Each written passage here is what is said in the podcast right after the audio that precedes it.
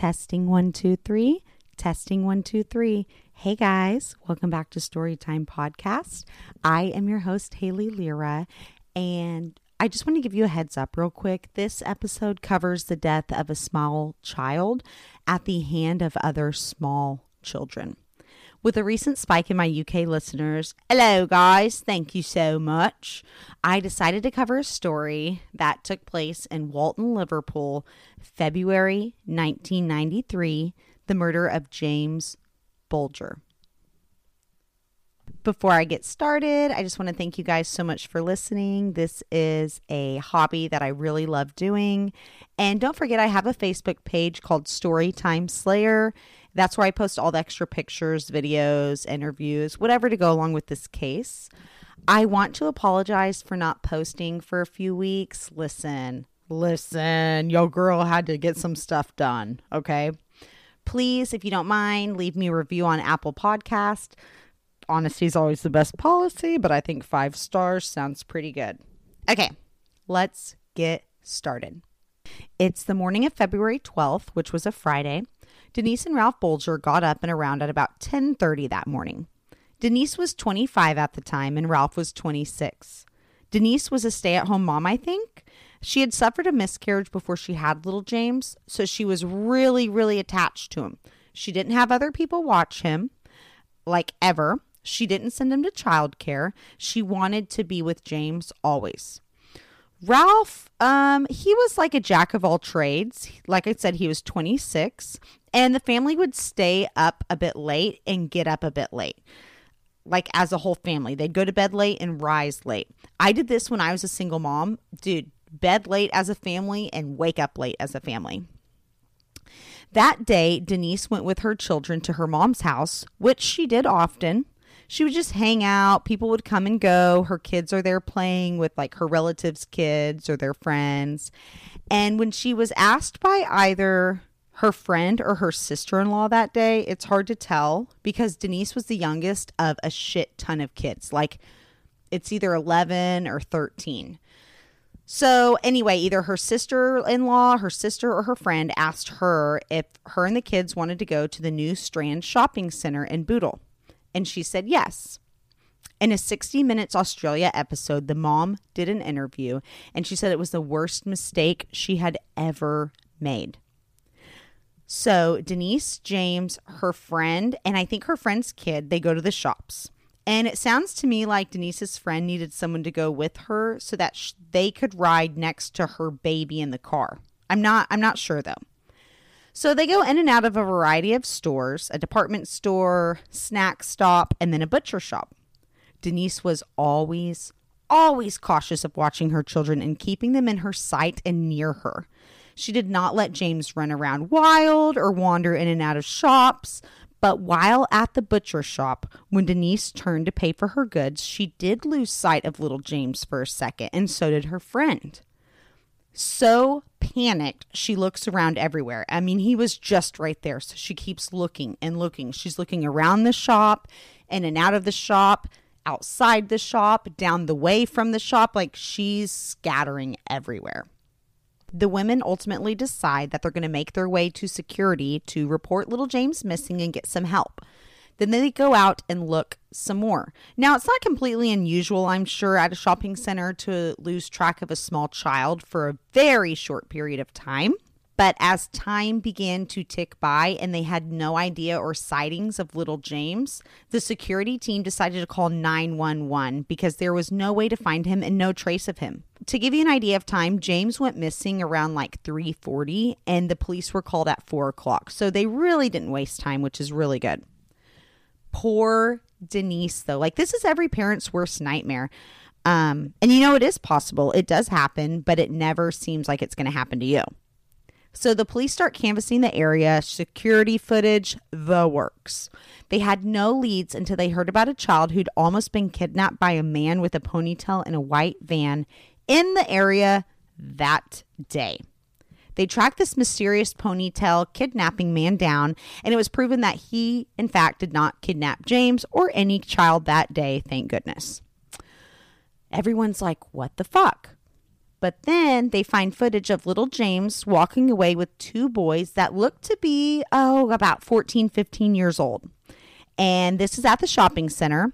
The camera footage, though, was like really shitty quality at the time. I mean, this is 1993. So you couldn't make out any real distinct features or identity for either boys with James from the footage. It appears that James, though, was abducted by two boys. Weird. That is weird. That's not what you hear when a child is missing typically. So I am sure your first thoughts are, oh, okay, well, maybe he got lost and they were helping him, or something of that nature. But it had been hours, and the footage shows the boys taking James further away from where he was, and then away from the shops, and then away from that. So they never made it to a police department, and they're carrying the child away from the location he was at with his mom. Obviously, they're kidnapping him. The police get this information out in every way they can. They spread CCTV footage of the two older boys with James everywhere. They asked the public for information, the public for help, and wow, they got an overwhelming amount of tips for their department. Like it was too much for the size. Nothing changed though in the investigation despite how many leads they got and followed. They didn't have jack shit all day, all Saturday, and part of Sunday about little James's disappearance. Not until a really gruesome discovery was made by a group of boys at the Walton and Anfield railway station on the Sunday following baby James's disappearance. It was a grisly sight, just to warn you. At first, they thought maybe it was a dead cat in a blanket or something sort of on the railroad tracks like that. Once they approached it, though, they realized that what they were looking at was not a cat in a blanket or anything of that nature. They were looking at organs spilling out of the torso of a two year old boy's body because he had been cut in half by a train, and his lower body was about 15 feet away from his torso. His head and upper body were laying on the inside of the track still, as if he'd been laid across it at his waist. The boys immediately ran to the nearest police station to report what they had found. The scene was grisly. There was paint everywhere, paint cans, and it was a blue color. A package of AA batteries were scattered. Some had been placed into baby James's mouth, and little James's body was bloody. He'd been beaten, and his lifeless body was laid on the track that a train came and actually cut it in half. He was surrounded by bricks and stones, and a heavy, heavy steel rod was near him. It was a bit confusing. I think the slang in England for stones is bricks. So they said that bricks or stones or both were covering the boy's face. Um, and then also that there was blood splattered on each wall surrounding the scene. About 15 feet away from his torso was his lower body, and his lower body was completely bare, as if somebody stripped off his clothes and everything. His shoes, pants, breeches, all were removed. Now, the pants were placed over his head, and James ultimately sustained 42 separate injuries. He had 10 separate skull fractures, but they were unable to determine what was the actual cause of his death. It was speculated the boys did something to James's privates because the foreskin of his penis looked like it had kind of been pushed back hard. Um, and they speculated that his bottom may have been fondled, but there has never been evidence of this. Um, it gets mentioned a lot. Tons of articles suggest it. Police suggested it. They questioned them heavily, but I do want to clarify that there's zero evidence that he was fondled or molested. So, of course, on Sunday, news of little James being found deceased spread everywhere. So, what the fuck happened? After following the news, a civilian store owner thinks that James and the two abductors passed his shop on Friday. So he actually gives police his own surveillance footage, and police review it and they think that it is James with his two abductors. They were much younger than police had previously thought. The boys in this surveillance footage looked to only be about like 10. So, police had a tip line running, which got an overwhelming number of sightings and tips. Too many for the small department, but there was one tip that actually got called into a detective directly and not on the tip line. typically the detective would like roll them over to the tip line, but he just went ahead and took the tip himself and actually looked into it. So it was on a Monday and the news was released about little James being found murdered because his missing persons was plastered all over the news. This was the follow up report. And in the report, there was mention of a blue paint at the crime scene. Well, a young woman, the tip that she called in was that her mom's friend had a son who'd sagged from school. Sagged means skipped in England. Um, and his name was John Venables. He'd been skipping school with a boy named Robert Thomas. John not only sagged school on Friday, but he'd come home with paint on his coat and looked like the boy in the surveillance footage all over the news. So police definitely investigated. John Venables did, in fact, sag that Friday with a boy named Robert Thompson. First thing was to check into this. They decided to call John Venables' headmistress at his school, Bedford Road School. I love that they get called a headmistress. We call them principals in the U.S. Um, she did, in fact, confirm that John Venables and Robert Thomas, who actually went by Bobby, were not at school on Friday. She said that they were 10, which is so unimaginable for investigators, and she gave them the boys' address. I am going to now switch this story to Bobby and John Venables and what they did on Friday. John Venables was being rushed out the door by his mom because he was late for school that day. But rather than going to school, he ditched his backpack near some bushes.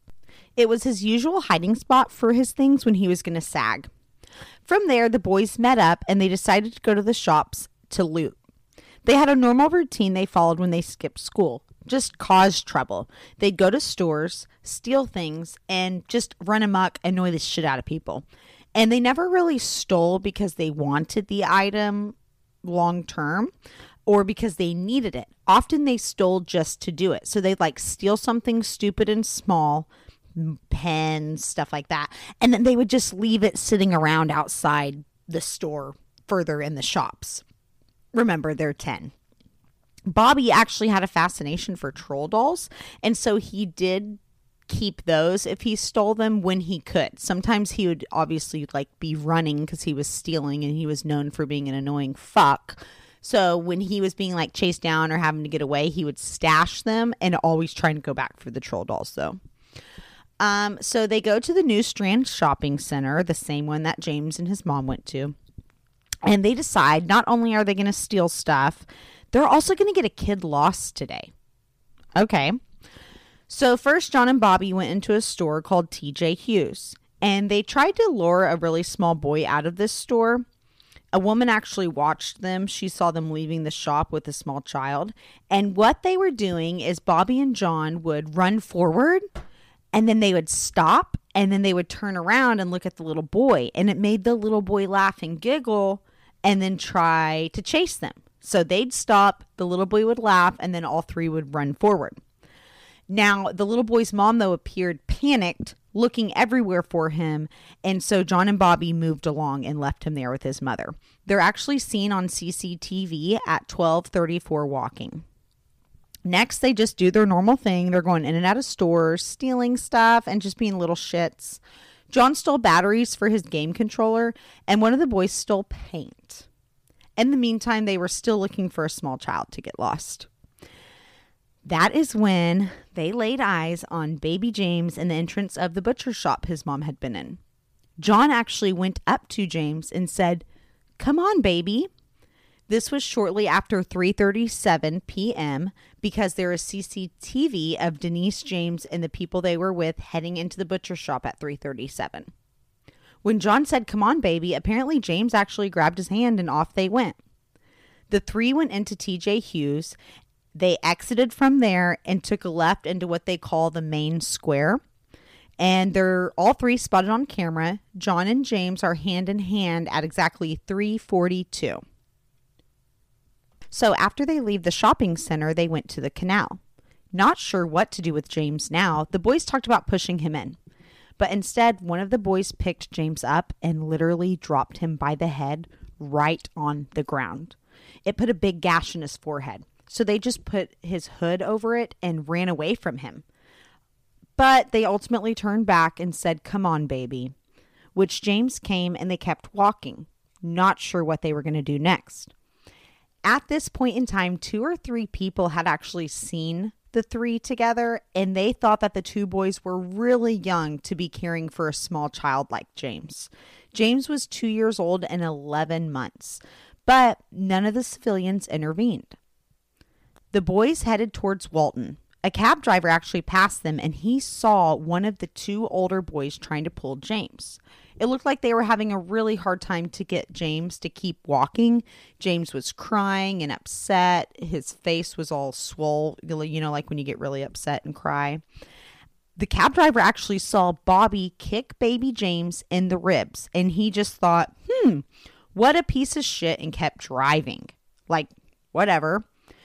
So the boys walked to the top of the reservoir, which was now a big grassy hill, apparently, and they just sat there. Then John literally punched James in the face. I imagine James was probably crying for his mom or something that was annoying John. He didn't know what to do. He's 10, he's kidnapped this kid, and it won't quit crying. So the sun was setting, and a woman across the street was closing her shades when she actually looked out and saw John aggressively shaking and grabbing and jerking little James. A short time later, a woman walking her dog stopped the boys because she was concerned about James and all like his bumps, the mark on his forehead, and what was going on. They actually told her that they found James and they were taking him to the local police station. But she's not an idiot. She's like, dude, you're they're walking in the wrong direction.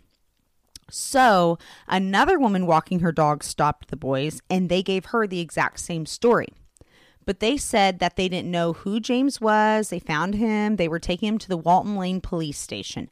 And this was suspicious because it wasn't the closest police station to them.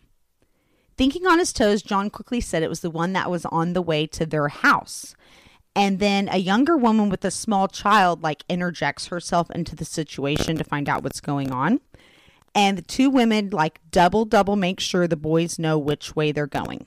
The woman with the small child though was like really concerned and she actually asked the lady walking her dog if she could watch her daughter so that she could see the boys to the police station. And dude, the woman walking her dog wouldn't because she said that her dog doesn't like small children. So off the three boys went. First, they went to a DIY shop. I don't know what a DIY shop is. I'm going to guess like it sounds like a hardware store to me or a home project store. Would love to know that if anybody wants to let me know on Storytime Slayers Facebook or send me an email at storytimepods at gmail.com. What the fuck is a DIY store in, in England? So after they leave the DIY store, they go into a pet shop. And the clerk found it like really odd. John held on to James's hand the entire time. Whereas most kids are like running around looking at the pets, doing their thing. Of course, Bobby's annoying ass gets him kicked out of the pet store like relatively quickly. And the boys kept walking, kept walking, and they ultimately made it to the Walton and Anfield railway station. First, they were up on the street corner and they were just pushing James into the road. James was laughing and he thought it was a game. A woman spotted them at 5:30 doing this, and that would be the last sighting of James alive. After that the boys took James to the actual railroad tracks below. And just so you know, it's pretty graphic. So I cannot say who truly did what because the boys copped very little and blamed each other for each act. But nonetheless, they took James down there, and one of them first threw paint in his eye. This is at the beginning of the attack. Next, they took to kicking and stomping him. After that, they threw bricks, which I believe are rocks. And at some point in his attack, they shoved batteries in his mouth. Then one of the boys, or both of the boys, dropped a 10 pound iron bar, referred to as a railway fish plate, on his head. They then weighed his body down with rubble, rocks, stones, bricks, etc., and they laid him across the railroad. I believe it was at the end or towards the end of the attack that the boys removed uh, baby James's shoes and socks and breeches and underwear and placed his pants over his head to conceal the blood, supposedly. The last part, laying them across the railroad, was their attempt to conceal that he had been tortured and murdered. So, after this brutal attack, of James and murder of James, John and Bobby went to their local video store. The workers were familiar with the pair, and John and Bobby would sometimes like run errands for them in exchange for small tips. Things like grabbing them a soda or going to fetch a late fee from a customer. Ugh. I can't believe they just casually went to the movie store after this. So, sometime after Bobby and John were at the video shop, John's mom, Susan, actually spotted the boys and was fucking livid. She grabbed them and was walking their ass to the police station to get chewed out about skipping school. Plus, dude, fucking they were filthy and had paint all over them. Bobby cried and wiggled and struggled until he ultimately got away from Susan and just ran home. Susan, though, continued taking her son John to the police department for skipping school again. She'd been at her wits' end. Apparently, her and John's father divorced. Now, John was a middle child, and both of his siblings had severe learning impairment. And it took a lot of time and attention. They even had to go to special needs schools. So, this would be a lot for anyone, but especially harder seeing how her ex husband Neil wasn't like super involved in her kids' lives. He would step in when he like had to, but that seemed to be it. So she's taken John to the police station. She's had it with his shit and she needs some backup. He's so filthy that the officers actually tell him he needs to go wash up. And they only spoke to him briefly. Then Susan and John went home. John didn't get dinner because he'd missed it, sagging with Bobby. So he went straight up to his room and he just cried. Susan said that she could hear his sobs and she actually just thought um, he was upset about skipping school and getting in so much trouble and having to go to the police station. Like it all sank into him. John had been super interested in the missing boy case all weekend. He said if he knew who those boys were, he'd whoop them, or something of that sentiment. Even though his mom knew that he skipped school, she never in a million years thought it was John in the CCTV footage because the boy looked way too tall um, and then she also thought that John was on the other side of town when the abduction took place. Nothing can really be said about Bobby that weekend because Bobby was like one out of seven children, all boys, by the way. And his mom had just birthed a baby the year before in 1992. So she had the other six children with Bobby Sr. And he actually left her for a woman named Barbara several years before all of this took place. He just abandoned her and the kids. So I think it was just her taking care of all these kids, and she was having a really hard go at it. Um, her sons had a really bad reputation of skipping school and getting into trouble. Anne did seem to be trying really hard to get a hold of her life and her son's behavior, but she hadn't always tried really hard. That was obvious. And I just don't think she had a grasp on what was going on just so we're all tracking, um, John and Bobby were not easy children to look after either. John was described to have some emotional problems, in my opinion.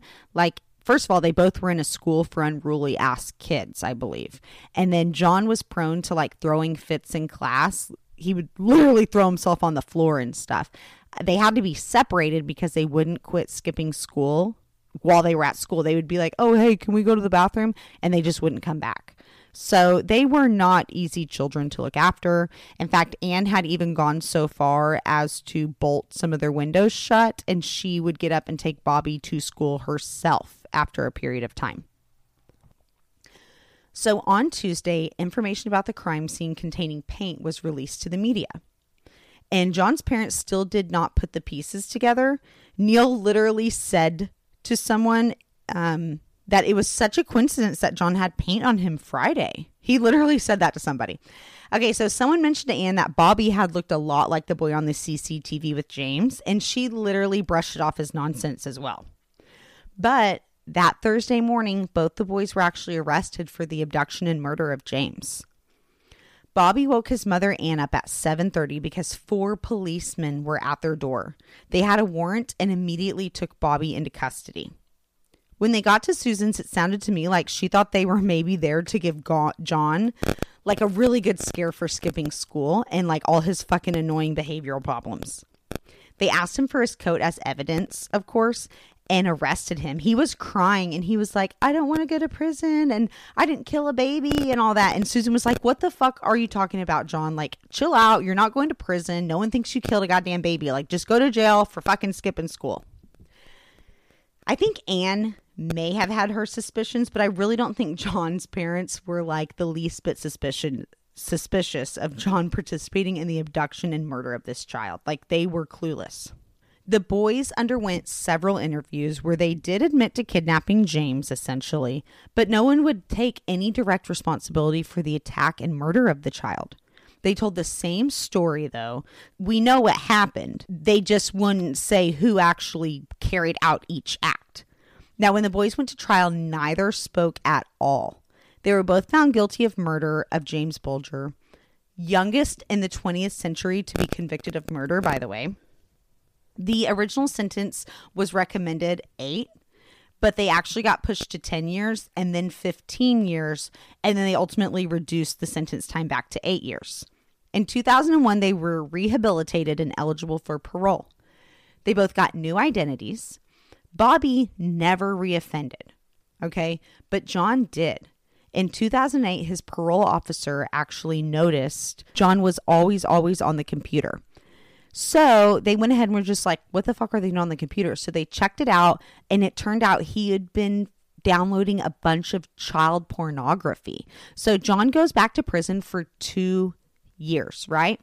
Then in 2017, he actually goes back to prison again for child pornography. He had child porn, production of child porn, a pedophile manual, and he was posing as a woman on the internet who claimed to be abusing her daughter and offering her daughter up for other people to abuse.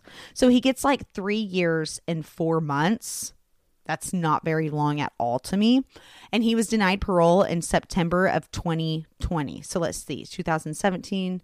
So we got 18, 19, 20. Oh my gosh, he probably got out sometime this year. I'm sure because of the safety risk his identity would impose, it is unknown like who he's actually out as now and where they'd relocate him. The British government was actually consider relocating him to like Australia or Canada, which I didn't know you could do that. Like I didn't know legally you could relocate a pedophile in a different country. How much does that cost, you think? This was a tragedy.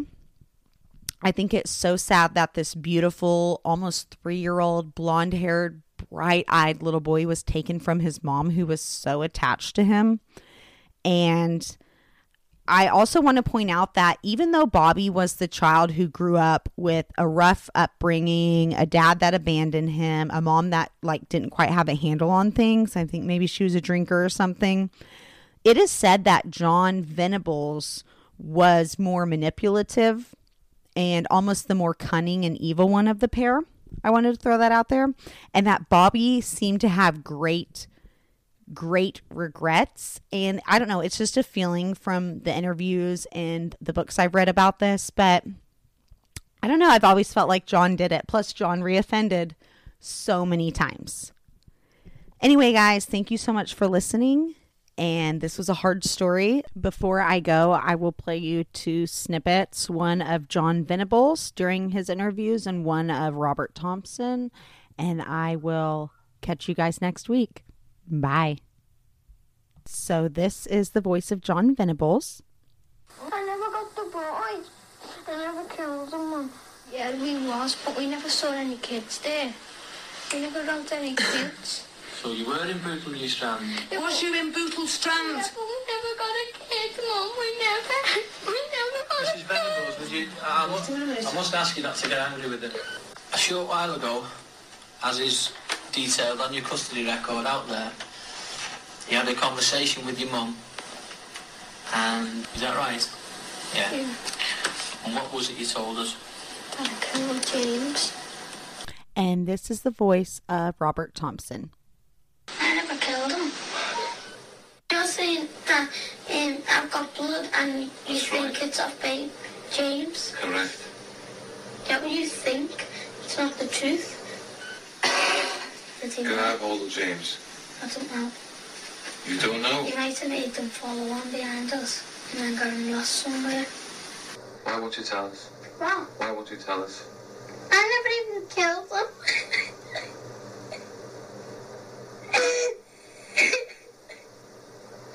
Bobby, well, come on now. You'll be over in a few minutes if you just tell them the truth. James threw a brick in his face.